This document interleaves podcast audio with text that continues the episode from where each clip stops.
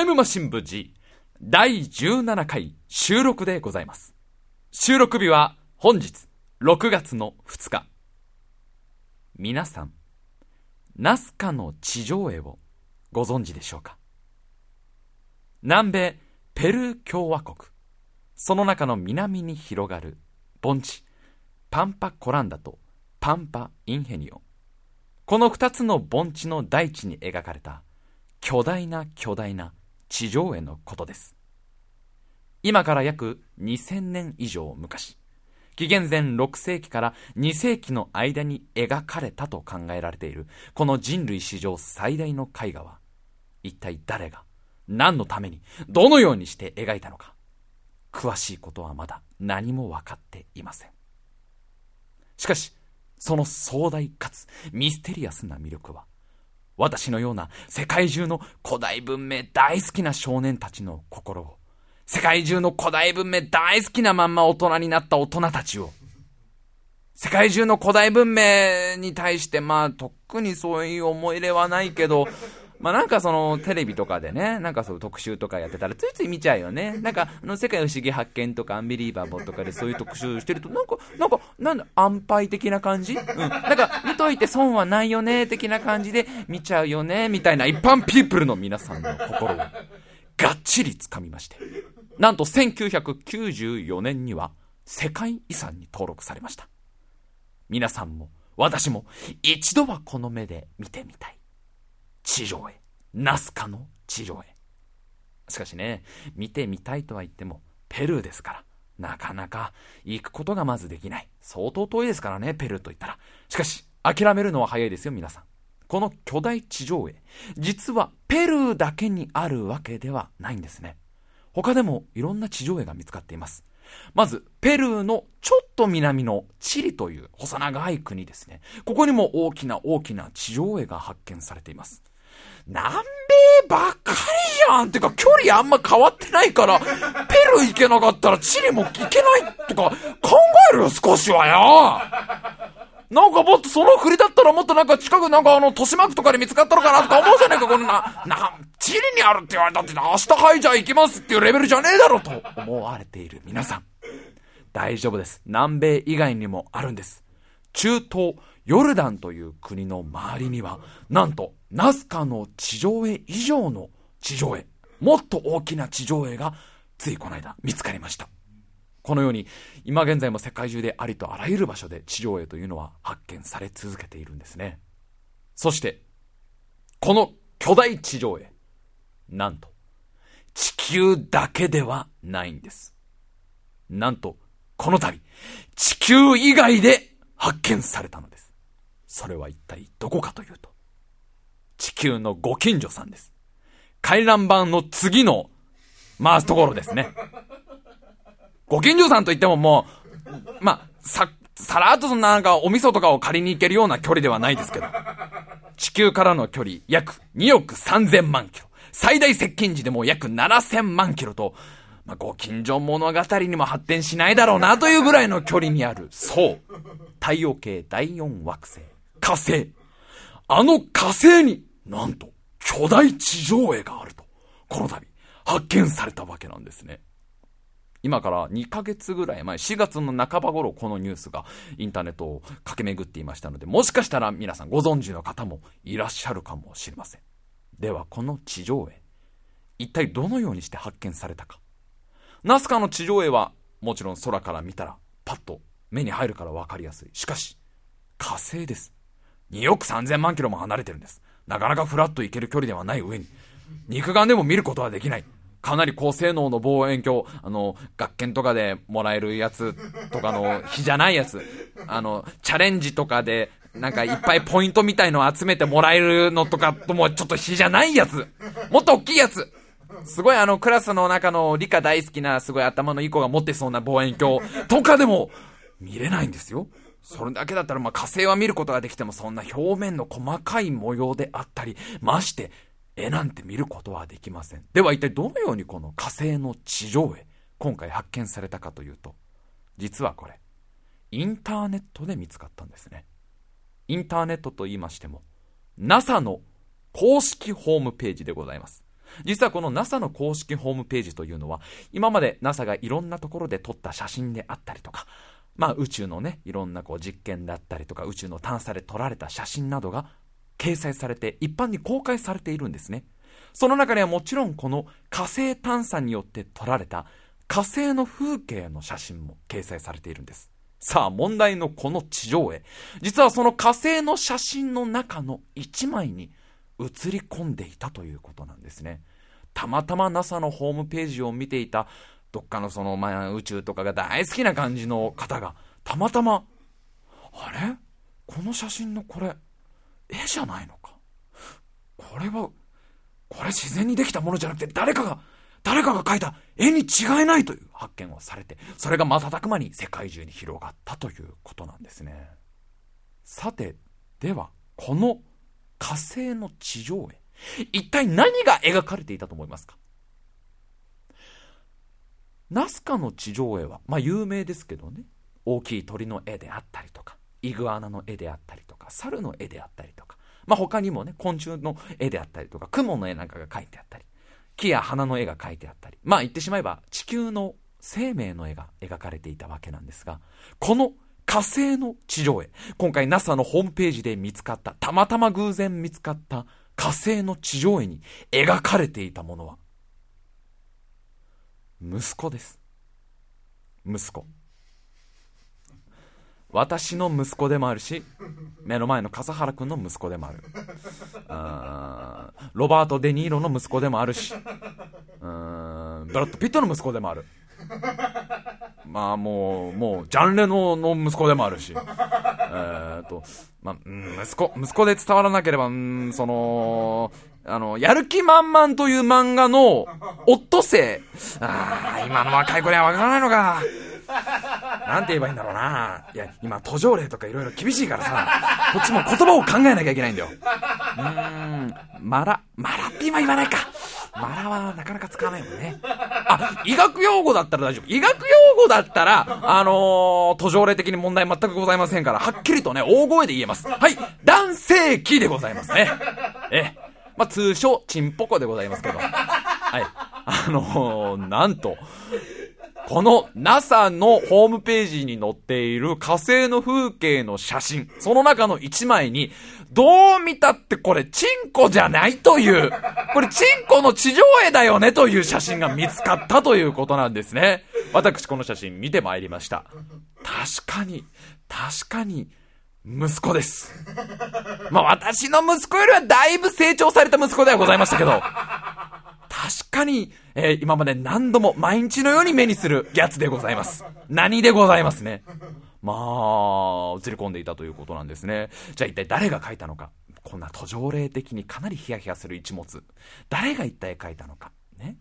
ナスカの地上絵というのは、誰が書いたのかいろんな説はあるんですが、まだ実は特定されていないんです。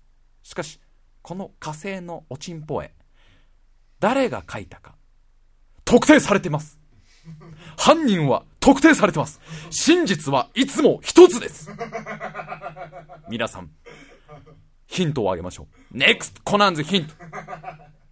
火星探査機。もうほぼ答えを言ってしまったようなもんですね。そうなんです。実は犯人は誰でもない。この写真を撮った張本人なんですね。この写真というのはちなみに2004年に火星探査機スピリットが撮った1枚なんですが、そのスピリットがこのおちんぽいを書いちゃったんだと。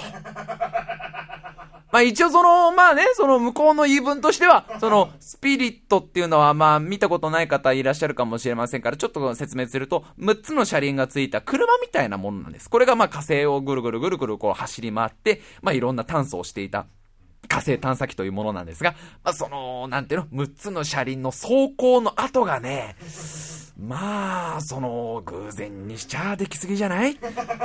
何かしらそこにやっぱり石がなきゃそうは書けないよというぐらい見事なおちんぽ絵になっちゃっていたということなんですね。えー、もうインターネット上ではね、えー、NASA が火星にチンコを書いたと大きく見出しが 出ておりました。えー、火星探査機スピリット。もうその名にふさわしい偉業を達成してくれたわけです。まさしく男の魂を他人の庭に刻んできてくれたわけですね。まあ、スピリットの名誉のために、少しスピリットの紹介をさせていただきます。このままですとね、なんだ、スピリットってのはもうただのエロ漫画家みたいなね、感じになっちゃいますから。スピリット。名前を聞いたこと、もしかしたらあるかもしれません。今から約10年ほど前ですね。マーズエクスプロレーションローバー計画という、まあすごくカタカナだらけの計画。この計画が NASA で遂行されました。どういった計画かというと、火星に無人探査機を送り込んで調査をする計画。その目的は、火星に水は存在するのかを解明すること。なんかもうすごいビッグプロジェクトですよ。あの火星、ね、もう赤茶けた砂漠のような惑星に果たして水は存在するのか。もしくは、その昔、水が存在したのか。それを解明するための、な、ためのプロジェクトだったというわけなんです。さあ、今回の犯人の火星探査機スピリット。こいつは、まあ、この計画のいわば主役でございますね。火星探査機第1号機として、双子の弟である2号機、オポチュニティと共に作られたわけでございます。2003年にこの2機は無事に打ち上げられました。そして2004年1月4日、火星に無事着陸した、着陸したわけでございます。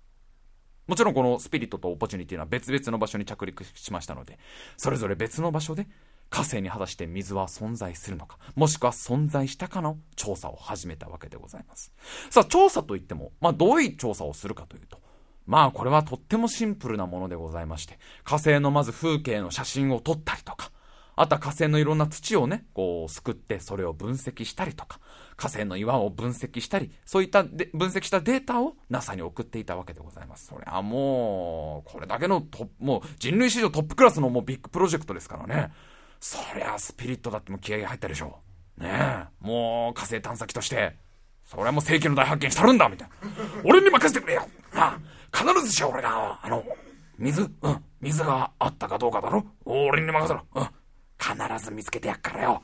あの、まあ、今回、俺だけじゃな、不安だったから、あの、弟の、ほら、おぼ、おぼ、おぼすけ。お、おめえ前さすんだよ。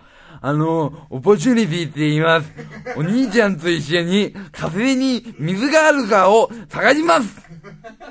お兄ちゃん、おしっこしたい。もう、もうダメだ。宇宙船なんかにしちゃダメだぞ。火星についてからちゃんとしないよ。俺たち兄弟がよ、火星に水があったら必ずしは見つけてやるからよ。ヒューストン、ヒューストン、聞こえるかうん、必ず見つけてやるから。待ってな。無事に着陸して、探査を始めたわけです。ああ、もういろんな撮影をしては、ああ、これは素晴らしい風景が撮れたじゃねえか。じゃあこれを、えっ、ー、と、フォトショップでちょっと修正して、見やすいように修正してな。で、これを、えっ、ー、と、こう、ホットメールの添付ファイルに入れて、えっと、宛先はヒューストンと。んで、えー、送信と。えー、ヒューストン、ヒューストン聞こえますか？えー、こちら、えー、スピリットでございます。あのー、火星の風景の写真送りましたので、JPEG ファイルで送りましたので、えー、確認してください。スピリット、スピリット聞こえるが、こちら、ヒューストンだ。君の撮影した写真のファイル、こちらでも確認した。スピリット。素晴らしいぞ。これが火星の風景か。これは、地球上では見ることのできない風景だ。君のこの撮影した写真は、必ず歴史に残る一枚となるだろう。何よ、そんな、褒めすぎじゃないのヒューストン。俺は別に撮っただけだからよ。いや、そんな喜んでくるんだったらもうここからもうガンガン写真撮るから。おお、ま、待ってな。あ、期待してる。えー、じゃあ次は、えっ、ー、と、写真だけじゃなくて、えっ、ー、と、なんだっけ？土を分析しなきゃいけないのか、俺は。えー、じゃあこのな、父ちゃんから借りてきたスコップでよ、土をほじって、で、このザルに入れて、で、ザルを振ってと。で、えい、えい、えいと。で、これが、えっと、どんな成分かっていうのをエクセルの表にまとめてと。で、これをホットメールの添付ファイルに添付して、えっと、宛先はヒューストン送信。ヒューストン、ヒューストン聞こえるかい？こちらスプリットだ。あ、あのー、なんか土とかのよ、分析データ送ったからよ、確認してくれねえか？スピリット、スピリット、聞こえるがこちらヒューストンだ。君の土の分析データ、こちらでも確認した。素晴らしいぞ、スピリット。これは世紀の大発見につながるぞ。地球では必ずこれは確認することのできないものだ。君を送り込んで大正解だ。やめてやらそんなまだ俺は何の発見もしてねえんだ俺よ別にちょっと土の分析送っただけじゃねえかよお前なんだ必ずしも、あの、なんか、水があったかどうか知りてんだろ？うん、俺が、必ずし、あのー、探してよ。うん、なんだったらもうな、あれ、ペットボトルに入れて持って帰ってやんからよな。うん。ペットボトルで足りなかったら、あの、あれ、な、な、ポリタンクかなんかよ、入れてよ。な、ちょっとあれ、あれで味付けとかもしといてあるからな。あ、送るから、楽しみにしてな。まあ、こんな感じでね、スピリットは来る日も来る日も、火星の岩を探索したりとか、砂を探索したりとか、いろんな風景を撮っていたわけなんです。ところが、ある日、ヒューストンから一つの一本の通信がスピリットに入るわけなんですね。スピリット、スピリット聞こえるが、こちら、ヒューストンだ。ういういうい、聞こえますよ。はい、聞こえます。はい。どうした？どうした？な、なんかありましたかあ、スピリット。落ち着いて聞いてくれ。君の弟のオポチュニティが、今回、火星に水があった証拠を発見したぞ。おぽが、お、おぽすけが、み、水の、水の証拠を発見した。そうなんです。なんと、スピリットより先にオポチュニティが火星に水があった証拠をわずか数ヶ月にして発見してしまったんですね。どういったものを発見したかというと、この水の流れによって、こう地面というのはどんどん堆積されていきます。その堆積された層の縞模様ですね。これを発見したり、また、海水が蒸発した時にできる物質を発見したり、まあいろんな大発見をしたわけです。その結果 NASA は世界中に我々は火星に海があった証拠を掴んだと発表したわけです。すごいぞ、オポチュニティ。偉いぞ、オポチュニティ。よくやった、オポチュニティ。そりゃもう世界中で大盛り上がり。NASA は毎日パーティー、パーティーですよ。スピリット。君の弟が本当によくやってくれた。スピリット、君もこの調子で弟に負けないように頑張ってくれ。おお、そう、もう、任せてくれよな。いや、俺はもう、あ兄貴として光栄なことだからよ。あ、あの、ヒューソン、あの、あれだ、オポによ、伝えといてくれ。あ、兄ちゃんも誇りに思ってるぞってな。あ、で、兄ちゃんも負けねえからって。え、じゃあ、通信終わりなんだあいつ見つけちゃったのかよ。なんだ俺に譲れってあれほど言っといたのによ。もしなんか見つけたら兄ちゃんに譲れってあれほど言っといたのによ。しょうがねえ。まあ、これじゃ俺の兄貴のメンズが立たねえからな。頑張るしかない。まあ、スピリット。弟に負けじと。毎日毎日探査を続けたわけでございます。火星の赤茶けた大地をたった一人ぼっちで何メートルも何十メートルも走り続け、砂をほじってはエクセルの表にまとめて添付して送信したりとか、写真を撮ってはフォトショップでちょっと綺麗にして、これ、まずいか？ね？それを JPEG のファイルにして送信をしたりとか。まあ、毎日毎日頑張ったわけです。そして毎日のようにヒューストンから連絡が来るわけです。スピリット、聞こえるか？こちらヒューストンだ。どうだ、スピリット？その後、何か新しい発見はあったか？おー新しい発見か？あの、そ、それより、あの、こ、この間俺が送ったあの、あれだ、あの、岩の分析出た、あれどうでした？あ、あれが、スピリット、すまない。あのデータなんだが、特に目新しいものはなかった。今後ああいったもののデータはいいから、とにかく何か新しいデータを我々にくれ。おそれどうもすいません。え、なんかね、ずいぶん珍しいワッコロだなと思って、なんかあるんじゃねえかなと思って送ったんですけど、あ、特に目当たりしかありませんでしたあ、どうもすいませんね。あ、じゃあ、あの、ああの、頑張りますね。はい。どうもすいませんね。あ、期待してるぞ。スピリット。弟に負けるなよ。へい。弟の話しなくたっていいじゃねえかな。な毎日毎日よ、こんな岩っこれしかねえ惑星なんだから、そう新しいもん見つかるわけねえじゃねえか、この野郎よ、こんな。毎日毎日砂ほじって、毎日毎日写真撮って。こんな、言う方は簡単で、そらな、あ、新しいデータこれ、新しいデータこれって言うんだけど、またもう、ボスケの野郎、もう、なんで俺に譲らねえんだよ。兄ちゃん見つかったら、兄ちゃんに必ず手柄譲るってあんだけ言ってたのによ。冗談じゃねえ。なんで俺だけこんな赤パジ書かなきゃいけねえんだ赤い惑星でよ。みたいな感じで、まあ、スピリットはどんどんどんどんどんどん追い詰められていったんでしょうね。やはりどんどんどんどんもうプレッシャーというのは高まって、眠れない夜が続くわけでございますよ。ね、眠れない夜、一人ぼっちです。火星の夜をたった一人ぼっち。それ心寂しいでしょう。まあ、時々はね、そのなんか、NASA のその仲良かった通信士の人とかが多分、こっそり通信くれるでしょうから、あの、スピリット、スピリット聞こえるかお、おい、おい、おい、おい、はい、はい、聞こえますよ。え、え、ど、ど、どちらさんです？おい、声聞いてわかんないのかよ。ボブだよ、ボブ。ボブ？おめえ、おめえ、目メカニックマンじゃねえか？おめえ大丈夫なんか？通信なんかして。バカ、お前内緒だよ、内緒。みんな寝てるからよ。おい、どうしたんだ、スピリット。聞いてるぞ、噂よ。お前、しっかりやってんのか？しっかりやってるんだね。バカ野郎毎日頑張って調査してるよ。まあよ、こっちはよ、おめえの弟のオポチュニティの話でもじっきりだからな。まあ、焦る気持ちはわかるからよ。こういう時はお前あれだぞ。マイペースってのが大事だぞ。おめえに言われなくたって分かってるよ。マイペースにやってんだけどよ。毎日毎日やってんだけどよ。そう簡単に見つかんねえじゃねえかよ。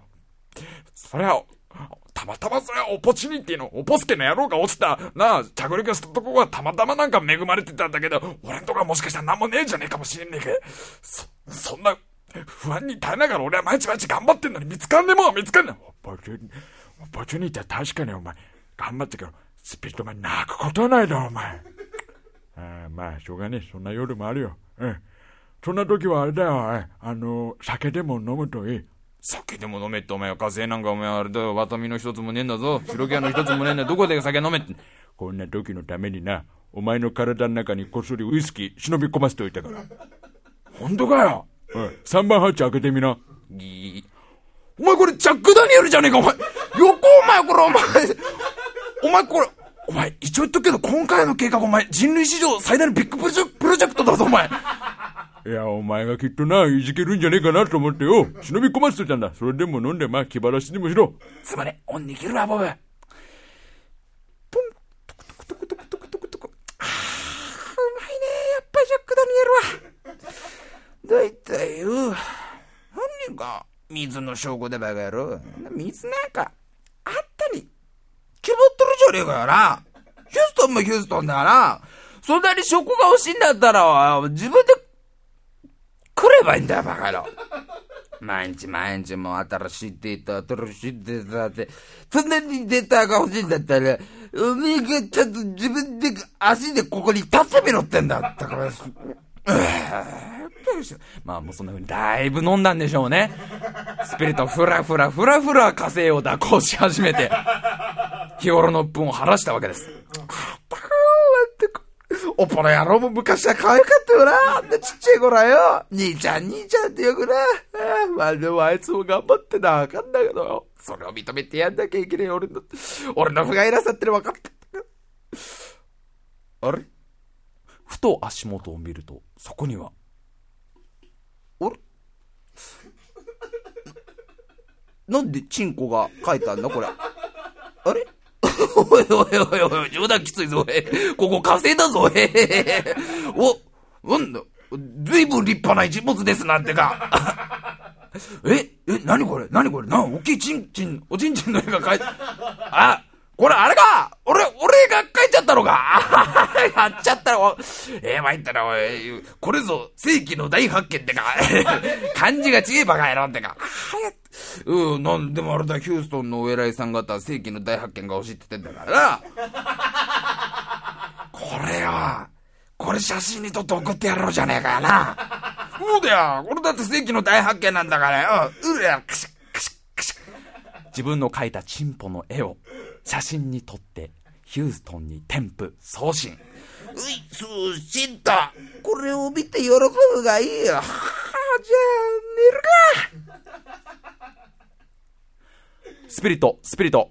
スピリット聞こえてるんだろスピリット聞こえるかスピリット、こちら、ヒューストンだ。スピリット聞こえるかはい、はい、はい、はい、わかった。聞こえてますよ。聞こえてます。はい、はい、はい。はい、はい、そんな大きい声出さなくても聞こえてます。あったまいって。はい、はい、はい、こちら、スピリット、どうしました、ヒューストン。スピリット、君に一つ確認したいことがある。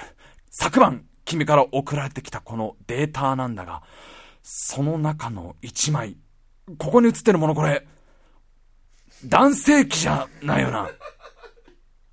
あ男性器の絵が君から送られてきたんだが。だん、だん、やっべ、送っちゃったあれやっべ、送っちゃったんだあやっえ、えっと、いや、ちょっと心当たりないですけどね。心当たりも何も、宛先が君になってるし、懸命に、これが世紀の大発見だバカ野郎と書いてあるぞ。スピリット、詳しい状況説明をしてくれ。状況説明、私、別に、いや、元気でやっております。元気でやっておりますじゃない。この絵の説明をしてくれ。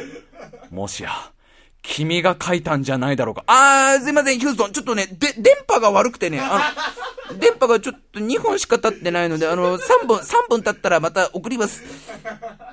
まあ、NASA は大混乱だったでしょうね。そりゃそうですよ。スピリットから送られてきた、でっかいチンコの絵でございますから。ただね、まあ、ボブはその絵を見て大喜びですよね。スピリットお前最高、マジ最高。パニーナオミやることがよ、お前。チンコの絵ってないだろ、お前。あれ？スピリットからメールが来てる。ボブ、ホットドッグはいかが？爆笑 えじゃあ返信。ミートボールもつけてね。まあ、こんな人間臭くてお茶目なスピリット。彼の名誉のために言っときますけど、彼の貴重なデータというのは大変火星探査に役立ったんですね。しかもなんとね、当初、運用限界時間というか、この期間だけ運用できるだろうと言われていた限界が3ヶ月間だったんですが、スピリットはあまたのトラブルや、あまたの事故を乗り越えて、なんと、6年間も火星の探査を続けたわけなんです。しかし、2009年にたまたまこの火星のね、砂漠のところにこう足を引っ掛けちゃいまして、そこから抜け出せなくなっちゃいまして、2010年3月22日に最後の通信が途絶えてしまったわけです。今現在、スピリットがどのように生活をして、どのような探査をしているのかというのは、もう地球には届くことはないわけです。きっと、大きな大きな、大きな大きな、オットセイの絵を描いてくれているのではないでしょうか。皆さんもね、これからのあの季節ね、もし火星がこう、キラッとこうね、夜空に見えましたら、ぜひ手を合わせて、ありがとうスピリット夢をありがとうスピリット魂をありがとうスピリット お祈りしてはいかがでしょうかそれでは参りましょう。タイムマシン部 G!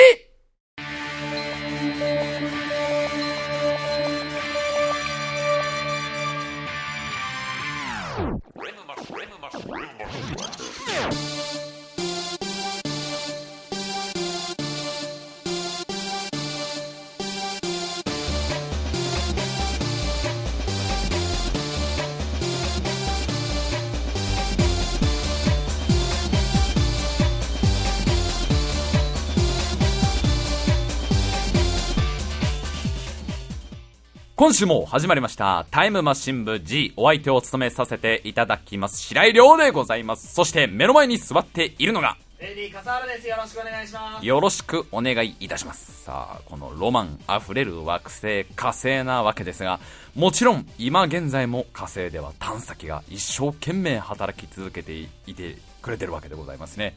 その中でも、今最も期待されているルーキーがいるのをご存知でしょうか？今から約1年前、2012年8月5日に火星に降り立った探査機。その名も、キュリオシティ。この子が今、火星で最も注目を集めているわけですね。僕、キュリオシティみんなよろしくね頑張るキュリオ僕がもうすっごい探査するキュリオ正式名称、マーズサイエンスラボラトリー。総重量900キロ、全長3メートル。これまでの火星探査機の中では、これは最大と言われています。火星探査のために送り込まれた彼に期待されているもの。それはズバリ、生命の発見。火星に生命はいるのかもしくは過去に生命がいた痕跡。これを見つけることができるかでございますね。スピあのーキュリオシティの、まあ、先輩であるスピリット、オポチュニョ、オポチュニティ兄弟ですね。あの愛嬌のある、飲んだくれ兄ちゃんと、ちょっとお茶目な弟。あの二人がもう水の痕跡を発見してくれてますから、水の痕跡が発見ということは、やはり生物ももしかしたらいるんじゃないのか。もしくはいたんじゃないのかと言われているわけなんです。ただ、ただです。彼らの大先輩であります。1976年に、バイキングという、まあ、探査機がいたんですね。このバイキング大先輩が、はい、えー私が、えーバイキングというものでございますけど、えーとですね、一言言わせていただきます。火星に生命はいません。とこ1976年に結論付けてしまってるわけです。それを果たして今回覆せるのか、キュリオシティが覆せるのかというところが今世界中で大変注目されているわけです。任せる距離。絶対覆っちゃう距離。もう4回ぐらいひっくり返る距離。やっぱいるじゃん。でもいなくね。いややっぱいるよ。いやいねえともいるじゃんって感じになる距離。みたいな感じでおそらくこうキュリオシティが何か大きい発見をしてくれるんじゃないかと言われているわけなんでございますね。さあこのキュリオシティね、あのー、まあ、本当にね、この1年間ぐらいかなりの数のニュースになってますので、まあ、名前ぐらいは聞いたことがあるという方いらっしゃるかもしれません。このキュリオシティちゃん、本当にね、もう最新鋭の探査機でございまして、とにかくその装備がすごい。キュリオシティちゃんの装備は半端ない。もうその10種類の探査装置を体に身につけているわけなんですが、その中でも、なんと、目からレーザー光線を出します。ケムカムレーザーというレーザーを彼は目から出すことができるんです。これは妄想でも何でもありません。本当に目からレーザー光線を出して、それを岩にぶつけて、岩の表面を蒸発させて、その蒸発した時に出る光をキュリオシティちゃんがこうカメラで撮って、綺麗な緑色キュリパネキュリ緑色が出るってことは多分こういう成分があるっぽいキュリみたいなね。蒸発させた時の光からその成分を分析したりとか、いろんな検査ができると。で、これの利点としては、まあ、かなり離れた距離の岩石なども検査をすることができる。えー、その最大射程距離約7メートル。7メートルも離れた岩石も、ピュンピュンピュンと、レーザーで、レーザーでこう、やべえマジ撃てる距離半端ねえけど俺目からレーザー出てる距離ねえ、そんなものがついていたりとか、あとはですね、もうこれは男の子が大好きですよ。必殺、ドリルアームアームの先になんとドリルが初めて付けられたということでございまして、火星探査機で初めて岩石を掘ることができるということなんですね。今までの問題点としては、この火星の地表しかこうね、スコップですくったりとか、そういうことの、あくまでも表面的な部分しか検査ができなかったんですが、キュリオシティちゃんの手につけられたドリルによって、その岩石のかなり奥の方に眠っている物質の分析ができたりとか、えー、期待されているということなんです。これは本当にもう探査機史上初というわけなんでございますね。まあ、そんな風にかなりね、そのスーパーロボット大戦的な感じに、キュリオシティちゃんはなったわけなんで、ね、ほんとどこのダイナミックプロだみたいな感じに、キュリオシティちゃんはなっているわけなんでございますよ。ね、ただね、かっこいいのはもう装備だけじゃないんです、キュリオシティちゃん。なんともうこの登場シーンからかっこいい。やっぱりロボットの登場シーンっていうのは大事ですからね。ね、プールが割れてそっから出てきたりとか、いろいろあるでしょ？その、ピラミッドが割れてそっから出てきたりとか、モアイ像が割れてそっから出てきたり、キリオシティちゃんも登場シーンがかっこよかった。第1話、キリオシティ火星に立つ。これがもう本当にかっこよかった。というのも、キュリオシティちゃんは、この探査機史上最大の大きさでございます。総重量900キロ、全長3メートル。これはですね、軽いもう、ほんと、軽自動車と大体同じぐらいのサイズということなんですね。ですので、今までの、この、なんていうのかな、降下方法、今までの着陸方法では、正直言って安全に着陸することができない。そのために NASA は、キュリオシティのために、全く新しい、前代未聞の降下作戦を編み出したんです。この降下作戦というのは、スカイクレーンというものを使います。これはもう本当に、パッと見 UFO です。キュリオシティちゃんを UFO みたいなものにくっつけまして、その UFO から、こうクレーンでキュリオシティちゃんを吊る、吊り下げて、キュこうキュリキュリキュリキュリキュリキュリキュリこのクレーンを徐々に下ろしてって火星に着陸させるという。もう、そんな方法は今までなかったわけなんですが、キュリオシティの安全を考えると、そのクレーンを使った降下作戦というのを考えられたそうなんですね。ただこの降下作戦、ちょっと問題がありまして、問題というか、もうとても難しい要素があるんですね。というのも、火星はとっても離れてる。ご近所物語に発展しないぐらい、とにかく離れてる。ですので、通信に時間がかかっちゃうわけなんです。その時間、片道で約14分間。ですので、この降下作戦の途中、例えばなんか、ね、このクレーンのチェーンがちょっと絡まっちゃったとか、ちょっとこう、キュリオシティの角度がずれちゃったとかで、止めることができないんです。なんかやばいこれやめた方がいいかもと思ってストップのボタンを押しても、実際止まるのは14分後なんです。そして、この降下作戦は、キュリオシティがスカイクレーンという UFO から降下していくまでの時間がなんと、たった7分間。つまり、やめようと思う頃にはもう終わってるわけなんです。これを NASA は恐怖の7分間と呼そうなんですね。果たしてキュリオシティちゃん恐怖の7分間を乗り越えてもう完全だから要は一人ぼっちでやらなきゃいけないわけです。NASA からのヒューストンから何の手助けもできないし何の指令も出せないし途中のそのミッション変更とかもできない。一回降下 GO と押してしまえばあとはもうキュリオシティが自分の力でファイト一発よろしく頑張って降り立つしかないという作戦だったわけですね。キュリオシティキュリオシティ聞こえるかこちらヒューストンだ。いいかこの降下作戦は一度っきりだ。失敗は許されない。もちろん途中の待ったなしだ。キュリオシティ準備はいいか？大丈夫キュリ余裕余裕。絶対いけるキュリ大丈夫。パワーもか完璧キュリもうシミュレーション何回もしたキュリ本当に大丈夫なのかキュリオシティ。もしこれが失敗したら今までかけた何百億ドルというものが全て大丈夫キュリもせよどこちょちょちょクレーンでもうあれだろ？降りていけばいいキュリもういい大丈夫。あ危ねえ。紐結んでなかったキュリ大丈夫なのかキュリオシティ。まあそうは言いながらもこの無事にねこの恐怖の7分間クリアしまして皆さん想像してください。火星の上空の何千メートルを UFO 人間が作った UFO が飛んでそっからもうバイキンマンのあの UFO のなんか手みたくニョリニョリニョリニョリニョリニョリねキュリオシティが降りてきたわけですよ。で無事に着陸して、探査を始めてくれているということなんですね。さあキュリオシティの目的は生命の発見なわけでございますがまあねこの生命の発見生物の発見一言で言ってもこれはもう大変難しいわけでございますよ。ね？カブトムシ取りに行くのとはわけ違うんですから。火星に生物がいるかもしくは、まあ、生物がいた痕跡が見つかるかどうか。これは大変難しいわけなんです。でやはりありとあらゆる科学者の方が、まあ、もうほぼ全員言われているんですがやはり段階というものが必要だろういきなりそんなねいきなり生物が見つかるってことはまず考えられないから、今回のキリオシティの調査では、まあその有機物が見つかればいいよねと言われてるんですね。有機物というのは知らない方のためにちょっと説明しておくと、まあ、体を作る材料、生き物を作る材料の一部ですね。この有機物がもしかしたら見つかるかもね、見つかったら、キリオシティちゃんいい子いい子だね、という、そういう話なわけでございます。ではね、生物を発見と。まあ有機物見つかったはいいけどさ、その後じゃあすごいどんどんどんどんテンポよくさ、有機物、いろんな有機物が見つかって、どんどんどんどん調子よくいろんなものが見つかって、生物を発見しましたと。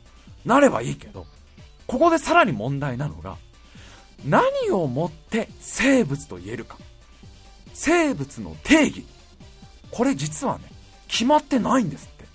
そうなんです。生物の定義というのはまだ地球上でも、これが生物ですと言える要素がまだこれだというものがないんですね。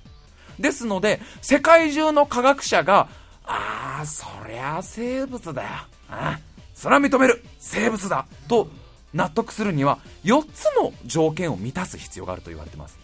この4つの条件。まず1つ目。遺伝情報を持っているか。難しい言葉ですね、遺伝情報。まあ、皆さんがよく聞く言葉では DNA ですね。まあ、簡単に言ってしまえばもう生き物の設計図でございます。その DNA をちゃんと持っているか。二つ目、化学反応でエネルギーを得ることができるか。代謝をするか。これはすっごい簡単に言ってしまえば、飯食うっていうところですね。ちゃんと飯食ってる？飯食ってそれでエネルギーにしてる？これがすごい大事。そして三つ目、自分を複製して増殖することができるか。まあ、つまり、増やせるかどうかですね。自分をどんどん影分身の術みたいな感じで増やせることができるかということ。じゃあ、残りの4つ目。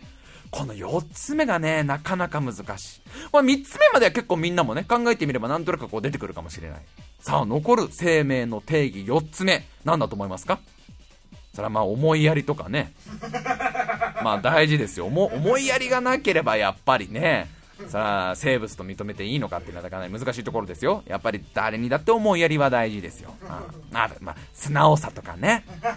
素直さ必要だよ。特に年を取れば取るほどね、素直になるってのは難しくなるから、やっぱり自分が生きてきたこうプライドとかね、いろんなものに邪魔されてなかなかこう素直に人の言葉とかね、人のこういう注意とかを聞くことができなかったりするから素直とか大事なんだけど、ちょっとそういうものよりね、大事なものがあるらしいんだ。4つ目はね、仕切りがあるかどうか。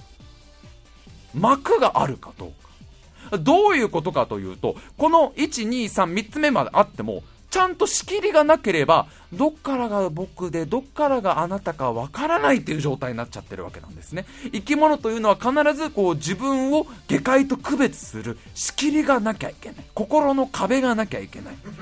かなりエヴァンゲリオンチックでございますけど、仕切りがあるかどうか。この4つを満たせれば、まあ、悔しいけど、生物だって認めてもいいですよ。と言ってくれるらしいんですね。これがだから相当難しいんじゃない？この4つの条件をクリアするっていうのはかなり難しい可能性があるんじゃないかと言われてるし、もしこの4つをクリアした生き物が見つかっても、もっとさらにここから難しいのが、それもしかしたら地球から持ってきちゃったやつなんじゃねっていう問題も出てくるらしいんですね。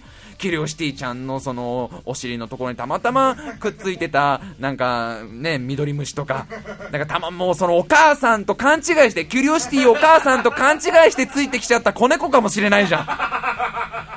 キリオシティが随分可愛い生き物がいるなと、随分モフモフしてて、随分コロコロ転がって、にゃーにーにーにーに泣くなって、それをヒューストンに送ったら、キリオシティそれは子猫だってなる可能性がある。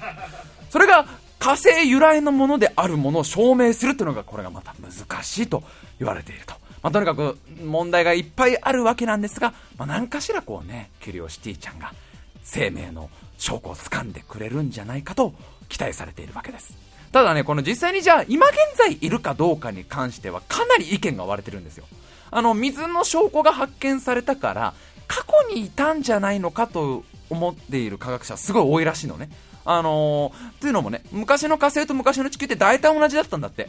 大体あの、まあ歩いて、まあ200メートルぐらい歩けばコンビニの一軒があって、あの、池袋ファミリーマートすげえ多かったりとか、大体もうあのー、まあ一つの駅に1個ぐらい松屋があって、一つの路線に3つぐらいドンキホーテがあって、大体似てたらしいのね。だからその昔は生物はいたんだろうけど、今火星というのはかなり生き物が暮らしていくね、過酷な状況なんだと。過酷な環境なんだと。なので、今いるか、今見つかるかどうかは結構否定派の人もいるということなんですね。でもどうする？もし、キリオシティも見つけてたら。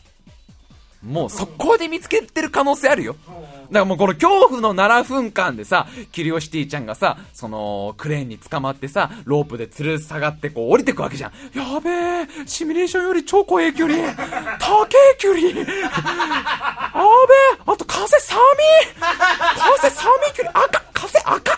思ったより赤い距離と、もう、距離距離距離距離こう降りてったわけじゃん。そしたらもう地面の方で、ようこそっていうさ、地上絵みたいのが出てた可能性あるじゃん。おい、いや、おい、嘘嘘だろ、おい。思いっきりウェルカムって書いてある距離。ガンガン火星人いた可能性あるよね。ね。でも着陸と同時にパーティーだから。よくぞ来てくれました、地球の皆さん。やべえ、火星人いる距離。これ、さすがに刺激強いよな。これヒューストンには黙っとかなきゃやばい距離みたいな感じになるでしょ。で、キュリオシティちゃんってのはもうね、いっぱい写真撮ってくれてんの。いろんな記念撮影をいっぱいしてくれていて、結構自分撮りとかも結構してくれてんのね。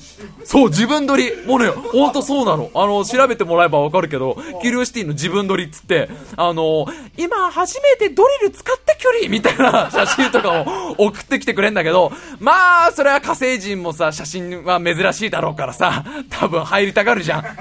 今はダメ距離。後で撮る距離から後で撮る距離からこれはヒューストンに送る写真距離。写真撮ってください。私たち写真好きです。後で撮る距離から後で必ず撮ってください。後でねそこ見切れてる距離見切れてる距離もっと寄って距離映り込んじゃってるからそれかなりアンビリーバボー的になってる距離からカシャカシャカシャカシャ撮ってたかもしんないじゃんもう多分通信のたんびにごまかしてるかもしんないじゃん、キュリオシティ。キュリオシティ、キュリオシティ、これがこちらヒューストンだ。どうだ、キュリオシティ、何か生命の痕跡が見つかったかあそう、キュリね。今、あの、岩石とか掘ってるキュリね。いや、なかなか見つかんないキュリね。ウノ、キュリオシティ、今、ウノという声が聞こえたが。いや気のせいじゃないか。お前ら何よ。ウノを後にするキュリウノを後にするキュリウノって言った、ウノって言った、ウノって言ったよ。言ってない、言ってない。キュリオシティ、後ろでウノと聞こえるが。ウノと聞こえるかみたいな。ガンガン見つかってたら面白いけどね。そこはだってキュリオシティちゃん気使うだろうから。ね、自分は有機物さえ見つかればいいって来てるんだから。これガンガン見つかっちゃってたらね、問題がありますから。まあそんなキュリオシティちゃんは今年の夏か秋頃に目的地でありますシャープ山。シャープ、カタカナのシャープに山と書いて、シャープ山という火星の山に到着するということなんですね。このシャープ山は、あのーまあ、事前の調査でかなり有力候補なんだと。おそらく何かしらの生命の痕跡であったりとか、えー有機物であったりとか、何かしら見つかるんじゃないかと言われているということなんですね。どうする？シャープ山に着いたらもうケーブルカーとか通ってたら。これはやばい距離。これごまかしよない距離。ケーブルカー通ってる距離。めっちゃ火星人乗ってる距離。山小屋ある距離。お土産屋さんある距離。団体客来てる距離。登山客で溢れ返ってる距離。あ、キュリオシティさん、これが火星の観光名地のシャープ山です。どうしよう。なんてヒューストンに連絡しよう、距離。まあ皆さんぜひね、あの何かしらの発見があると今期待されてますんでね、私もとても楽しみでございます。皆さんもぜひ楽しみにしていましょう。というわけで今週も最後まで聞いてください。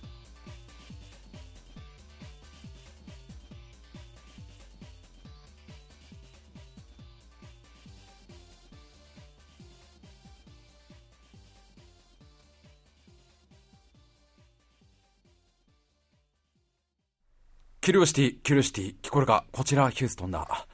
シャープ山の模様はどうだ？やばい距離。通信来ちゃった距離。キュリオシティ聞こえてるか？はいはい、聞こえてる距離。聞こえてる距離。シャープ山の画像を送ってくれないか？シャープ山の画像。欲しい距離もちろんだ。送ってくれ。後悔しない距離？後悔などするわけがないだろ。キュリオシティ、君の大事な任務だ。早く画像を送ってくれ。わかったキュリ。もうどうなっても知らないキュリ。あとはもうなるようになるキュリ送信キュリキュリオシティ、キュリオシティ、こちらヒューストン。どういうことだこれは？どういうことってこれケーブルカーキュリ。なぜ火星にケーブルカーがあるんだ？これ友達の火星人キュリ。火星人ってどういうことだ？もう知らないキュリも、無理距離も、そういうこと距離。そういうこと距離も、空気読んで距離。ほんとね、頑張ってほしいね。なんかさ、まあオカルトなんだろうけど、なんか火星の大気の色は、地球とほとんど一緒説ってのがあるんだってね。なんかその、火星の画像っていうのを、なんか見やすいように修正みたいのをしてるって説があるんだと。加工までいかないんだけど、なんか、うん、あんまりちょっとそこの、で、詳しい内容出てこなかったんだけど、データを送るためなのか、その分析のためなのかわかんないけど、一般に見られている火星の景色っていうのは、なんかその、一回なんかしら機械で修正かなんかが入っちゃってんだと。だから実際のなんか、火星はこういう色であろうものを、なんか、いろんなデータを基づいてね、CG とかで作ると、なんかほとんど球と同じ色みたいのがネットであって、生きてもう実際見るしかねえよ、それ。実際見るしかねえよ。もうずるいよね。探査機ばっかりずるいよね。あのね、火星探査機はね、もう今後もどんどんどんどん送り込まれて、2020年までに NASA は、今働いているそのキュリオシティと、実はあの、オポチュニティもまだまだ動いてんのね。この2機以外に、合計で7機だっ。あと5機打ち上げる気なんだと。もう賑やか。もう火星賑やかなんかもうキュリキュリ言ったりとか、水探すとか言ってたりとか、どいつもこいつも弟の話ばっかりしやがってよとか、もう愉快な奴らばっかり。ねえ、探査機ばっかりずるいよ。一応ただその友人探査、ね、あの人間を送り込もうという計画も、えー、現現在進んでおりまして、NASA の予定ですと、2030年代に火星の有人探査を目指しているということなんですね。ただ、やっぱり火星遠いですから、かなり問題点がある。えー、まず一つはもうとにかく遠い。もうびっくりするぐらい遠い。もう、近所じゃないよね、それ。もう近所って手で来たけど、回覧板を渡しに行くのが大変。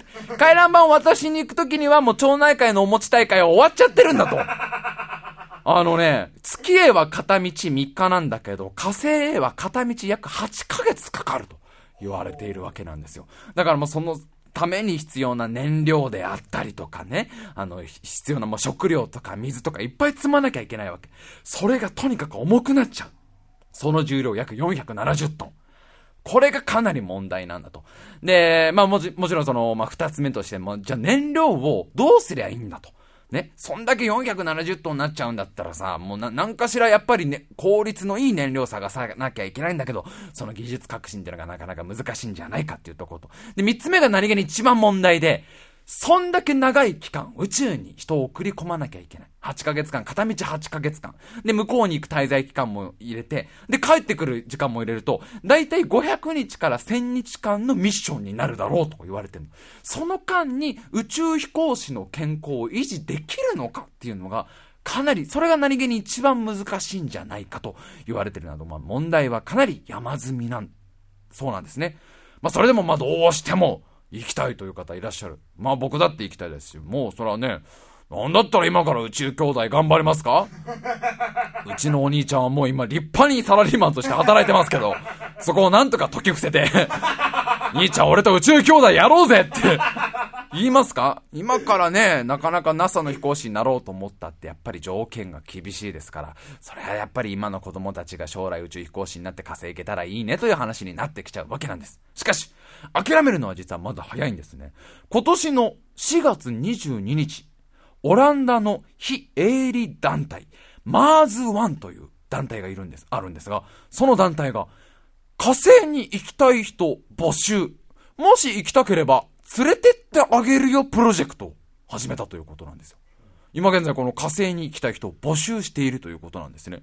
これがすごいのが、飛行訓練とか、宇宙に行ったことあるとか、何かしらその軍事的な訓練とか、一切不要。そういった経験があるかどうかは一切不要。条件としては18歳以上で健康で、えー、まあ、ちょっと英語が喋れて、まあ、あとはまあみんなと仲良くできる子だったら OK という。ね、普通だったら何かしらその軍に何年間いて飛行機のパイロットしなきゃダメですよとかさ、あのー、まあ、専門のこういう、あの、なんか博士号、博士号を何個か取っとかなきゃいけないとかいろんな条件があるんですけど、そういうのは基本いりませんと。まあ、あなたが18歳以上で健康で、みんなとちゃんと仲良く、文化祭の準備とかちゃんとできる子、体育祭の応援とかもちゃんとできる子だったら大丈夫ですよっていう募集を今かけてるということなんです。でね、これがすごくて、5月までになんと世界中から7万8000人の応募が今現在あるということなんで、ぜひ皆さんあの応募してみては。あの、応募、締め切りは今年の8月31日までやってますんで、ぜひあの、河川に行ってみたい方、あの、応募してみてはいかがでしょうかということなんですね。あの、ただあの、片道だけですので往復はありません。で、選ばれるのが、あのたった4人。あ、すみません。ちょっと大事なことなんで、もう一回言っておきましょうか。あの、片、片道だけです。片道だけ。片道だけ。うん。あの、ごめんね。あの、片道だけ。帰りの切符ないってさ。うん。あの、マーズワンが言ってんだ。ごめん帰りの切符取れなかったねいや、帰りはね、その新幹線のグリーン席でゆっくり帰らせてあげたかったんだけど、やっぱりもうほら、時期も時期だし、お盆も近いでしょ？なかなか取れなかったの。だからもうごめんね。あの、行ったら火星に永住してもらうというのが、ごめんなさい、一個抜けてました。大事な条件だそうです。でも7万8000人の応募が今現在あるそうですよ。もうこの地球から飛び出して、火星に永住してもいいという方がいらっしゃる。で、最終的に選ばれるのはたった4人。えー、だから今現在で7万8000人だからね、最終的には数十万人とかなるんでしょうね。その中から選ばれるのはたった4人。こっからが問題です。その4人の内訳。男2人、女2人。完全にちょっとしたもうグループデートですよ。もうかん、もうあれですよ、もう。あの、ギャラクシー版相乗りですよ。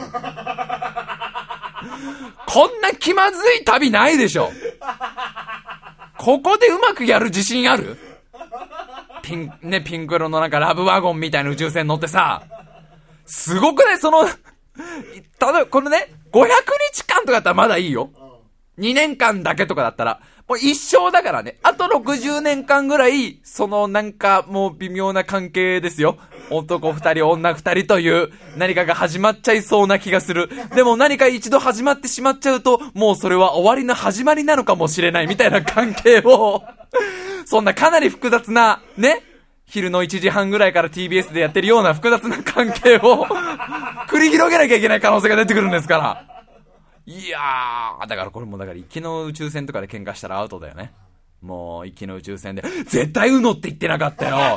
言いました。言ってません。絶対ウノって言ってませんでした。あとさ、もう本当にエミリーはさ、泥フォーやめて。泥フォーばっかり出すのやめて、みたいな感じで喧嘩しちゃダメなんだ。カントリーマームは一人三個って言ったじゃん誰4つ食べたの？とか喧嘩したらもう一生ずっと一緒にいなきゃいけないんだから。まあそれでも行きたいという方いらっしゃいましたら、本当にね、なんか手数料も本当ちょびっとで済むらしいので、もうこんな地球なんか居場所もないし、このまま地球にいたっていいことなんか何もない。これもう一層も火星行ってトータルリコール気分を味わうしかないという方がいらっしゃいましたら応募してみてはいかがでしょうかということでございます。ただね、もう世界中から来るわけだからね。俺と、トムと、キャサリンとエミリーみたいな感じになる可能性あるわけでしょしたらなんかもうトムを奪い合うキャサリンとエミリーみたいな。で、キャサリンとエミリーどっちつかずで、もう優柔不断のトム、そして、一方その頃俺は眠り続ける白井みたいな。感じ、なるでしょ？なんかそのちょっとしたなんか海外ドラマみたいな、海外青春ドラマみたいな感じで、トム、いい加減にあなたの心を決めて、そうよ、私とエミリーどっちが大事なの？君たち二人のことはどっちも好きなんだ、決められないよ。一方その頃白井は眠り続けているみたいな 感じになるわけじゃん。まあ、でもね、それぐらいしかね、もうなかなかチャンスないでしょうから、応募してみてはいかがでしょうかということでございます。で、あのーメールなんですが、映画の募集、まだまだしております。あの、皆さん本当にたくさんの映画ありがとうございます。あのー、ガチのものから、いろんなものまで、あの、それは恋愛映画かというものまで含めて、いろんな映画を送っていただいてます。あのー、まだまだ募集しようと思ってます。ちょっとね、数をいっぱい欲しいので、えー、メールテーマ、しばらくのメールテーマとしては、白井に見てほしい映画。ジャンルはラブロマンスでございます。えー、まだまだ募集しておりますんで、どんどんどんどん皆さん、白井さん、この一本見てくださいというのを送ってきてください。では、メールアドレス、言っときましょう。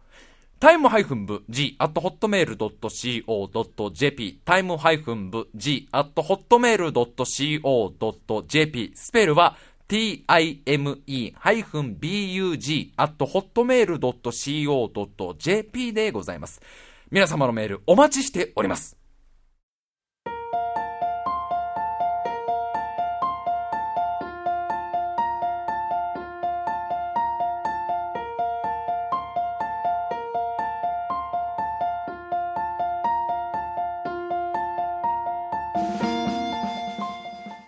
今週も長々と喋ってきたわけでございますが、あのーまあ、最近私が大変感動した映画、ええ、これ素晴らしいと。これはもう生涯に残る一本だなと思った映画がありまして、ええ、マペッツという映画なんですが、ええ、マペッツ。あの、社会派でも何でもないです、別に。あの、ヒューマンドラマとかでも特にないです。あの、マペッツっていう、セサミスストリートに出てきそうなぬいぐるみたちが一生懸命歌ったり踊ったり頑張る映画です。もうぬいぐるみがいっぱい出てくる映画です。俺大丈夫かな？めっちゃ面白いんだって、マペッツ。みんな見てなんかね、今から30年ぐらい前にアメリカで、そのマペットショーっていう番組がやってたそうなのね。そのぬいぐるみと実際の人間が共演する、えーいろんな歌を歌ったり、えーコントをやったりする番組があったらしいんだけど、まあそれをまあ映画化したようなものなんだけど、これがもうめちゃくちゃ面白くてね、どれぐらい気に入ったかというとね、サントラ買っちゃったからね。毎日毎日その、マペットたちの歌声を聞いて俺は仕事に向かってるからね。大丈夫か俺って話だけど、全然大丈夫だね。むしろこれから落ち込んだらマペッツを見れば元気が出るからね。あとなんだろうなジャッジドレッドのリメイク、リメイク版、リメイク版じゃないらしいんだけど、現、あの、あのージャッジドレッドの再映画化みたいのが、いや、あの、この間借りてみたけど、すげえ面白いわけじゃないんだけど、なんかね、なんか、昔のジャッジドレッドに比べてものすごいグロテスクになってて、そのかなりグロ描写化は、グロ描写な感じは僕はすごい楽しめましたみたいな感じなんで、あの、ぜひ皆さん、あの、ご覧の通り見事にラブロマンス要素は欠けております、私。もう、最近はもうグロかディズニーかみたいな感じになってきてます。あの、マペッツもちなみにディズニー映画だったから、本当まあ、ディズニー映画を見てるか、スプラッタ映画を見てるかっていう、もう大丈夫なのか、このバランスみたいな感じになってますので、ぜひ送っていただけたらなというところでございますね。もうほんと死ぬまでに1回でいいからさ、宇宙行きたいよね。ねどう、どうなんだろう俺がおじいちゃんぐらいになった時に、熱海ぐらいの値段とかならないかな。熱海とかぐらいだったらね、箱根ぐらいまでの値段ならないかね。なんかあの、あの、だから、深夜、深夜の夜行バスだと安くなるみたいな。深夜の夜行打ち上げだと安くなりますみたいな。ならないから1回でいいから行ってみたいなと思うんですけどね。ぜひ皆さん、あの、キュリオシティの活躍で、あの、本当に、夏か秋の頃、もしかしたら、もう人類史上最大の発見が待ってるかもしれませんので、え楽しみにしていただけたらなというところでございますあとまあいろんな探査機の内容であったりとか情報はですね今回あのニュートンのねその別冊の火星のあの特集をやった別冊があるんですけどそれはすごい勉強になったんで興味がある方それ1冊読めば結構今までのその炭酸の歴史とかね今キリオシティがどうやってるかみたいなの分かりますんで興味ある方見ていただけたらなというところでございます。それでは今週も最後まで聞いてくださいましてありがとうございました。逃げたの私は逃げ